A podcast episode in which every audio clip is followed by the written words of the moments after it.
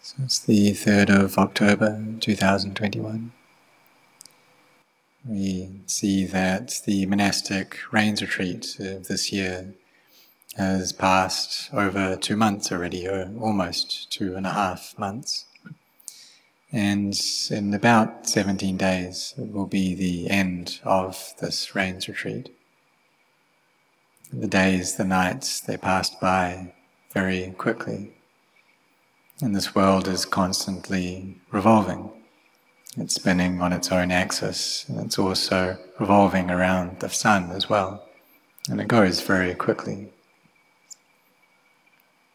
So, for us, having been born, if we don't work to develop our minds, then it's likely that nothing will be better within our minds. And they'll just follow all of these moods and sense impressions that they experience.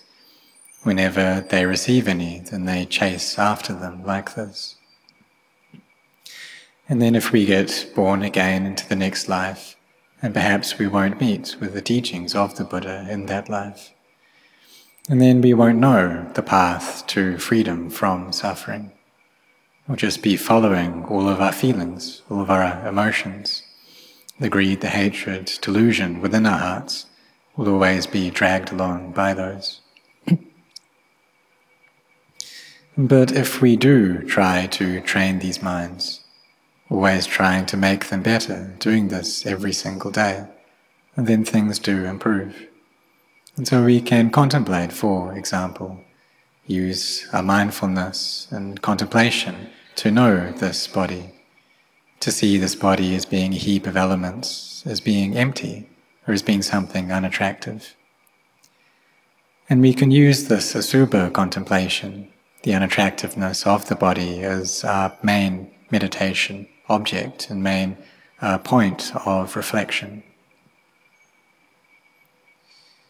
And we normally see these bodies as being something beautiful because all we see, all we look into is the external things.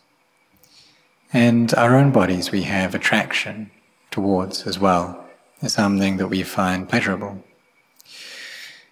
And even though they may not be all that beautiful, there's still a liking towards them. There's still this feeling that I am beautiful, this body is beautiful. There's this delight in this collection of earth, water, fire, and air. But if we reflect upon this well, we'll see that this heap of elements, um, when a virus or bacteria gain entry into it, then it's of the nature to break apart, of the nature to decay. And if that virus or bacteria that we have is contagious, then no one will want to get anywhere near us. No one will want to come close because they're afraid of getting that themselves. And so these bacteria and viruses, and they appear within this body or they come to this body. And so we can contemplate this body as being the residence of all illnesses, the residence of all bacteria. Even these contagious diseases, they reside within this body. It's the place, the birthplace of all sickness. So we contemplate in this way. If we look at bodies and we see the external parts and there's liking, there's delight towards that that arises, we can use our wisdom so that we don't get too deluded in that. There may be attachment there, but we should try to make sure it's not we're not too attached. And then we need to cultivate these minds so that they gain wisdom. So being born into this life, um, the best use that we can make of that, the highest goal that we can set, is that of training these hearts of ours. And if we don't cultivate and develop these hearts, then they'll be following their ignorance and craving and clinging. And this pulls us into suffering. And this happens each lifetime. We suffer in this way. And we've all been born so many times already, for countless lifetimes. And in each and every life, we've suffered in this way. The lives that we were born as animals, then we suffer even more than we do as humans. Or if the times that we've fallen lower than that, into the states of woe, then there's great suffering there. And we've all passed through this already. We've all passed through hell and the realm of the hungry ghosts and the asuras and the animal realm. And it's very torturous. There's great suffering there.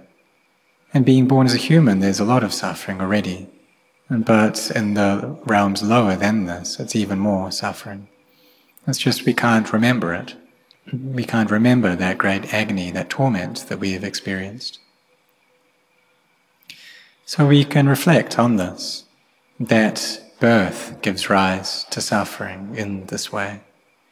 We gain a body and then it needs to break apart. It needs to grow old, get sick, and die. And before it passes away, there's a lot of suffering um, in that death process. So we need to contemplate this before the body dies, before it breaks, before it ceases. And ask what that suffering is like, what kind of suffering will we be experiencing? And then we use our mindfulness to contemplate this body so that wisdom arises. And then that wisdom can give rise to samadhi within the hearts. And when the mind is gathered into a state of samadhi and there's inner peace, then we contemplate to give rise to even more wisdom. And so we do it like this. We carry on in this way, training ourselves in this manner. And always being collected, composed, and cautious as well. And putting in our efforts into this composure and caution. Being collected in our body and speech. This is sila, this is virtue. Having kindness and compassion for one another, not harming any being. So we can see that when people have wealth, they have possessions, then they love those things, they uh, have a fondness towards those things. And all people have others, those close to them, who they love. We all have possessions that we hold dear to us. Our money in these days, our cell phones, our homes, our orchards or fields. And these days, many problems can arise within these things and the things that we love and the people that we love. Many problems can come up within our families and between mothers and fathers and brothers and sisters and children, between friends more distant relatives, and problems coming up in our societies. And there's this conflict over these four elements fighting over earth, water, fire, and air, fighting over these bits of nature. So, this is what our conflicts are mostly about um, fighting for food, or squabbling over land, or over water, or over um, oil. And so there's this competition, competing in this conflict. But we need to make sure that we don't get involved in this and we don't take the wealth of others. And if we abstain from that, then these problems won't come up. So, this precept of uh, dina dana, of not taking the possessions of others, of not stealing, is very important. And these days, there's also intellectual property as well that we need to be cautious about and not steal that. And so we have this kindness, compassion towards one another, the sense of sacrifice as well. And if we have things, then we can give a portion of those to others. We can be generous in this way. And by acting like this, then our societies are able to stay on. People are able to live in them in happiness. But in order for this to happen, there needs to be this foundation of sila first whether it's the five precepts or the eight, the ten, or the 227 precepts that we stay, that we keep. And through keeping these, then humans can live together through kindness. And then we come to training these minds. Because being generous and having virtue, this is something that's very important. And this, and it's important because, for the most part, for us, samadhi isn't something that's with us constantly. it's only here at certain times. And then when we receive sense impressions and moods from others, then greed, hatred, and delusion can at times come up um, very strong. So we need to bring up this quality of sila, or virtue, first. And even though we may want to shout or to insult, we don't do that because we're keeping sila. So therefore, this quality of sila, or virtue, is that which looks after and cares for our hearts.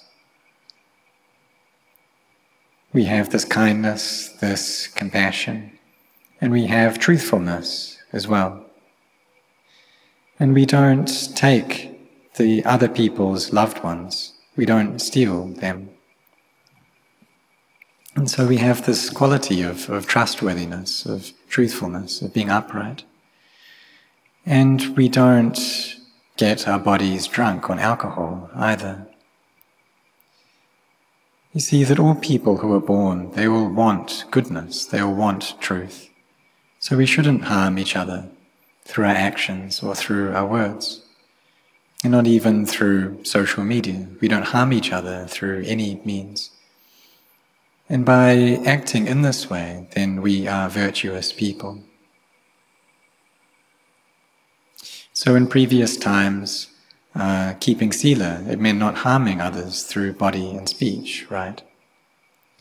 But in this present day, we also need to be cautious around the social media, around new technology as well.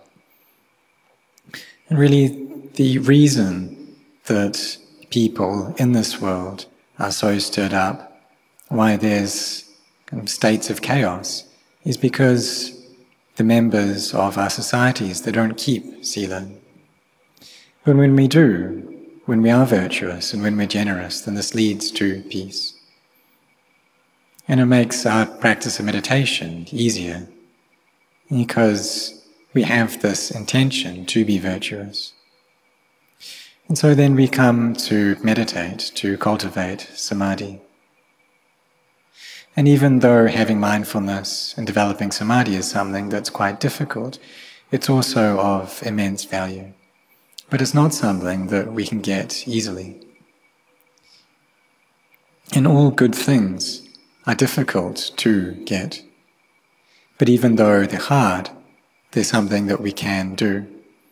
And if we really go for it, if we really try to overcome the obstacles, then we can do it. We can get it. We can succeed. If we set our hearts on it. So, in having mindfulness, there's sati, this quality of recollection, and there's also sampajanya, uh, this clear comprehension as well. And these are two qualities which are very skillful. We can look even deeper than that into all of the states of the mind and all the different mind objects and their various forms. Uh, but this is going too deep. All we really need to know is that these are skillful qualities. They arise and cease, and they are these qualities of the mind um, that are helpful. So even though they arise and cease, they give us great benefit and they allow for other skillful qualities to arise as well. And so there's great benefits that come from sati and sampajanya. So when we recollect in this way, then the mind becomes peaceful with this foundation of virtue. And if there's an unskillful intention that comes up to steal for example, then mindfulness appears and it tells us, well, that's not good. If you do that, then you may go to jail and you'll harm others as well. This will be a cause of suffering. And then sampajanya comes up and it says, it's better not to do it. We won't do that. And so this Dhamma, it appears within the heart and it tells us it's better not to act in this way, it's better not to do this. So when our mindfulness is there, then wisdom arises, and this can help us to keep our sila well like this. But it's very difficult, the stage of the practice, the developing of mindfulness and of samadhi.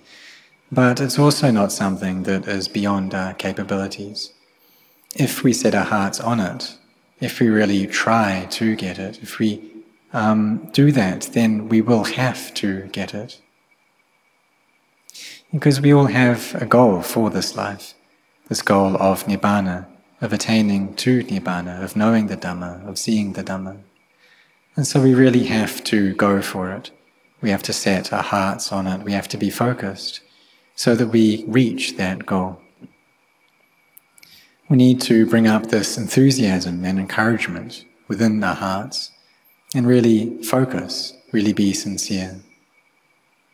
Having mindfulness over the body and the feelings and the mind and Dhamma, and using our wisdom to seek out uh, this Dhamma, to be reflecting and investigating, investigating the various qualities. Looking into cause and effect, studying things in this way, analyzing things. And in the end, through doing this, we will understand. We'll understand whatever issue or any topic we bring up. We'll gain a clear understanding of that. So we shouldn't just toss out our efforts or our energy in this practice. An effort is something that's really important, and so is khanti, this forbearance. So, people who are very rich, who have gained a lot of wealth, or actors or musicians who are famous and very skilled, they've all become that way because of their sincerity, because of really putting their hearts into it. And so these things, they depend upon training, they depend on cultivation in order to get there. So for us, we set our hearts on this in these places of practice that we're in, or maybe we're practicing at home. We really take it for real. We focus on this, bringing up our efforts, our energy. Because what we have now, in terms of our possessions, it's enough already. So we should work on these hearts making sure they're not scattered and chaotic. Try to speak little and chant a lot, always establishing mindfulness constantly. And in the end, the mind will come to peace, but it can take time. For myself, before I ordained, I would uh, take up this practice of dana, of generosity. I'd keep the precepts and I'd meditate as well. But when I sat down to meditate, I would use thinking first. I'd bring up wisdom initially.